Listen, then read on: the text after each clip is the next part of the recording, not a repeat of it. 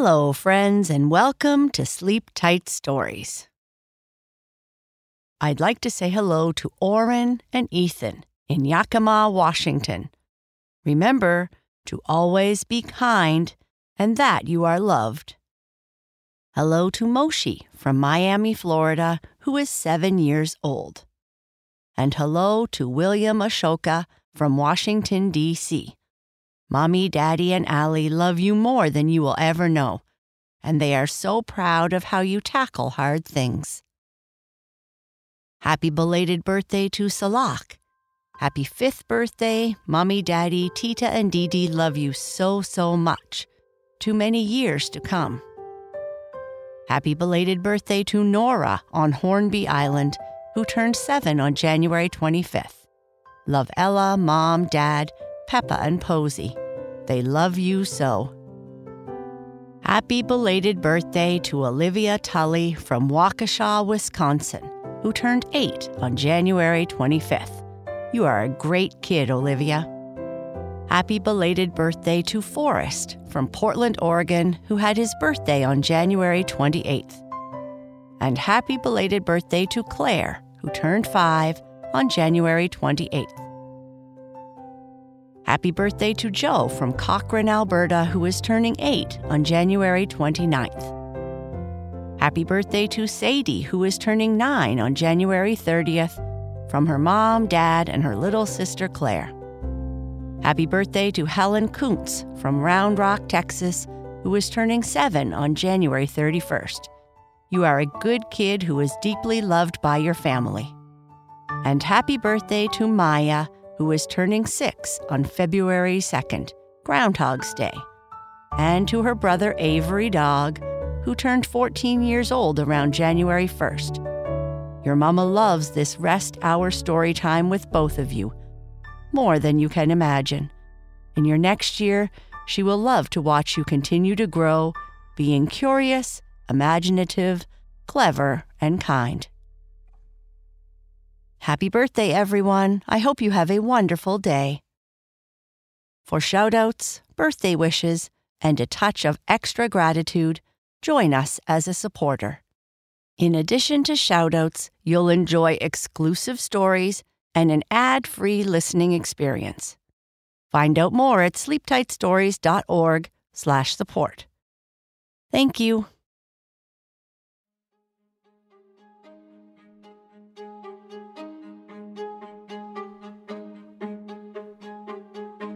Ester and Araya have made it across the bridge, only to find themselves trapped by Scalix and Chickalores. They cannot go back across the bridge, and the way forward is blocked by the creatures. The light from Ester's bag is glowing brighter and brighter. Can it help them to get out of this situation?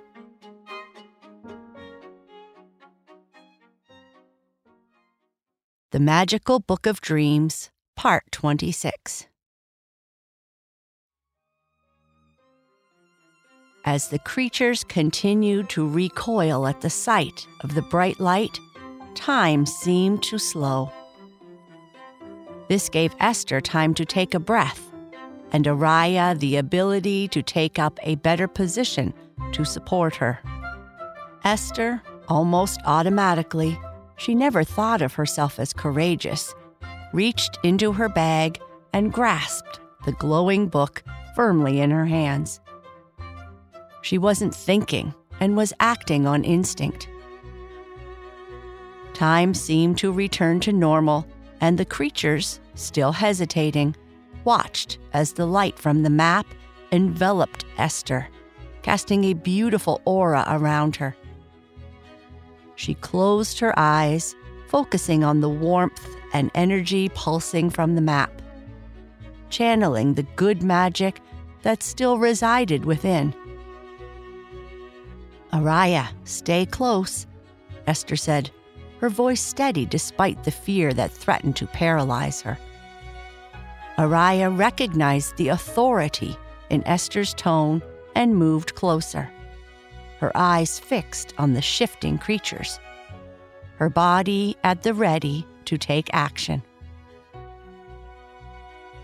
As Ester held the map out in front of her, the light intensified, growing in strength and brilliance. It began to pulse quickly, in rhythm with the racing heartbeats of Ester and Araya, creating a blinding array of light and energy that filled the clearing. The Scalix and Chickalores, now visibly unsettled, started to back away, their growls diminishing into uncertain murmurs. Ester took a step forward, the light moving with her, and the creatures retreated further. It was as if the pure magic emanating from the map was a repellent to them. They despised the light, perhaps because it was a reminder of a world they no longer understood or belonged to. Keep going, Ester, Araya urged, her voice tinged with awe. You're doing it. You're driving them back. Encouraged by Araya's words and the retreat of the creatures, Ester continued to advance. The map's glow spread across the clearing, sweeping over the ground and bathing everything in its protective light. The Scalix and Chickalores, unable to withstand the intensity, turned and fled into the shadows, disappearing into the canyons. As the last of them vanished, the light from the map began to recede, dimming back to its normal glow.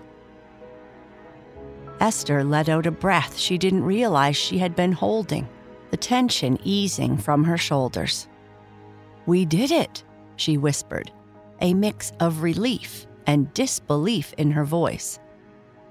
Araya, smiling broadly, clapped Ester on the back. You did it, Ester. Your magic. It's just as the elders said it would be. It's incredible. With the path now clear and the creatures gone, they continued their journey, the book still glowing warmly in Ester's hands. They moved quickly, partly due to the fear that the Scalix and Chickalores might return, but also due to the energy they felt from the experience, their bodies still tingling with residual adrenaline. The path up the mountain was arduous, a constant upward climb that would test any but the most experienced climbers. Ester's thin little legs started protesting almost immediately. They walked in silence, with Ester still in the lead and Araya walking behind her. She would sometimes give her gentle nudges to encourage Ester other times, she would hang back to make sure they weren't being followed. The environment gradually transformed as they ascended. The mountain's lower slopes had once been covered in trees and sparse vegetation, with hardy shrubs and twisted trees clinging to the rocky soil. They were now largely transformed into the rock like substance Ester encountered everywhere. On some parts of the ground, hardy grasses did manage to grow, appearing as they might have before, though their once bright green was muted by the constant gray. The air was cooler here, a welcome relief from the tension filled clearing they had left behind. As they climbed higher, the vegetation thinned giving way to rugged, exposed rock faces and steep, gravelly paths. The trail wound its way up the mountain in a series of switchbacks, each turn offering a new view of the sprawling landscape below. The higher they climbed, the more the unknown realm stretched out beneath them a tapestry of stone, mist, and shadows with pockets of the once vibrant land still visible in the distance. Ester and Araya pressed on, their pace steady but slowing as the climb became more challenging. The altitude also began to take its toll. Their breaths came in short, heavy gasps, and their legs ached with each step. Ester's legs were visibly shaking, which had not gone unnoticed by Araya, who would get Ester to take brief breaks with the excuse of needing to catch their breath and have the opportunity to admire the view. The summit was still far above them, a distant point against the sky. As the sun began to dip towards the horizon, casting long shadows across the mountainside, exhaustion finally set in. They found a relatively flat outcrop of rock with a clear view of the valley below and decided to rest. While Araya sat down with a hard thump, Ester no longer had control over her legs and simply fell. Ester crawled to the back of the space where they were resting and leaned back, feeling the cool, hard surface of the rock against her back. I didn't realize how much that encounter took out of me, she admitted, her voice quiet and weary. Araya nodded in agreement, pulling her knees up to her chest. It's not just the physical effort, she said. Battles like that drain you in ways you don't expect. But you were amazing, Ester. You are becoming everything we hoped you would be. Ester smiled faintly. I really didn't do anything. I didn't think it was completely unplanned. It was almost instinctual, just like when you catch yourself when you fall. You don't have time to think, you just react. Good magic flows through you, Princess, Araya said, before taking a drink from her sack. They sat in silence for a moment, each lost in their thoughts, the quiet only broken by the soft whistling of the wind. The challenges they had faced together had forged a strong bond between them. Looking up at the path ahead, then back at the distance they had covered, Ester started rubbing her legs. We have a long way to go, yet have come so far. I will make these little legs of mine carry me up the side of the mountain. Araya met her gaze. We'll make it, she said, together. Here I sit. My legs feel like soft candy, out of breath, and you sit over there looking as healthy and vital as ever. I don't know how you do it, Ester said, looking at Araya with amazement. You haven't shared much of your life. How did you become so strong?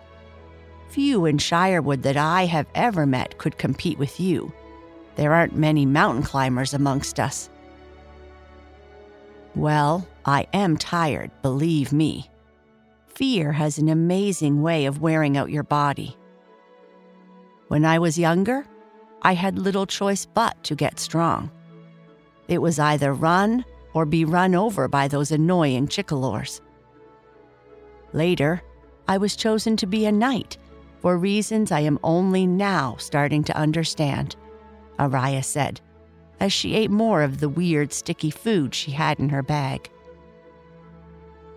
We didn't have much in the way of activities, fun, or running races like you might have in your realm. I can run and hike because if I didn't learn how, I wouldn't have been able to escape the creatures that chased us all. I remember you mentioning that, Ester said, trying to chew and swallow the food Araya had given her. It had a marvelous effect on her body, but it was really hard to eat. I didn't play much. I trained. Trained to be a knight, to be strong and fast, to be as fearless as I could, Araya said as she looked off into the distance as if she were watching herself train. Araya's face softened as she paused.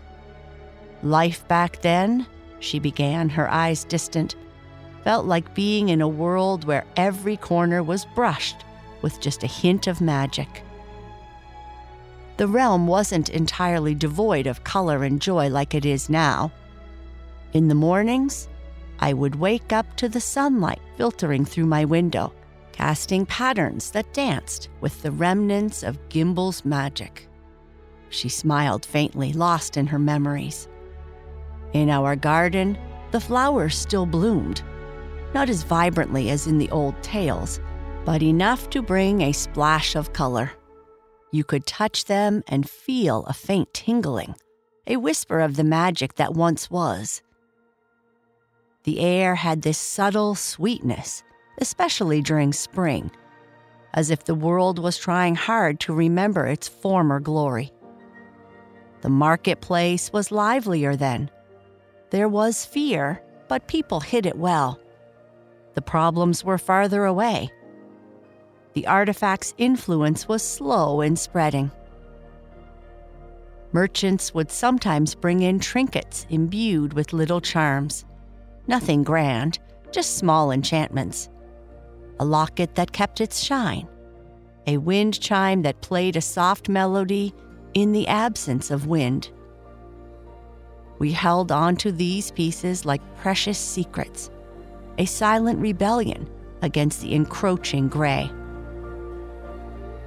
Araya's expression turned somber, but even then, the change was palpable.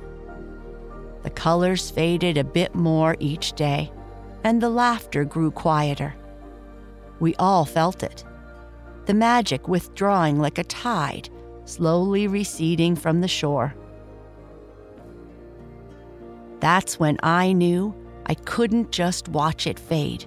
I had to do something, even if it meant stepping into a realm that was becoming more unknown by the day. I lost my parents a short time later, and Gimble then became like a father to me. But the elders are not gentle teachers, so I was pushed and pushed. Even then, they believed you would come and I have spent my whole life preparing for it. I'm sorry, Araya. We have lived such different lives.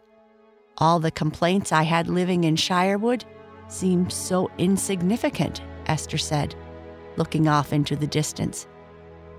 I almost wish I could go back. But for your father, Araya continued for her. Yes, but it seems more than that now. I will do my best to rescue my father, but I am starting to believe that I am a part of something bigger, and I am determined to do my part the best I can, Ester said as she rubbed her legs, trying to will them into action. You are a part of us and our struggle, Araya said, getting up to look at the sky, the route they had followed and the way ahead. How are your legs? Ester tried to stand but struggled to do so. It was clear that her legs were worn out. They are sore, but I am sure I can continue, Ester said bravely, trying to hide the truth. I will follow you, Ester, but looking at the route forward, there isn't much in the way of shelter from here until the top and it's almost night. Walking up this path in darkness is not wise. The Scalix and Chickalore seem to have gone for now, and if they regain their courage, we will want to be physically ready. I suggest we rest. Ester tried to stand up, but failed. With a weak smile, she said, You are right. Let's sit, eat, and sleep.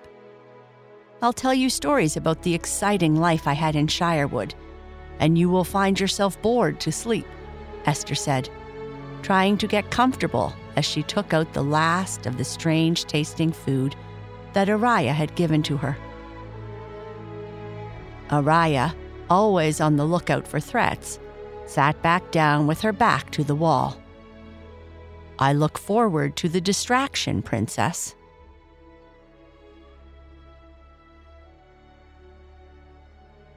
And that is the end of this part. Good night. Sleep tight.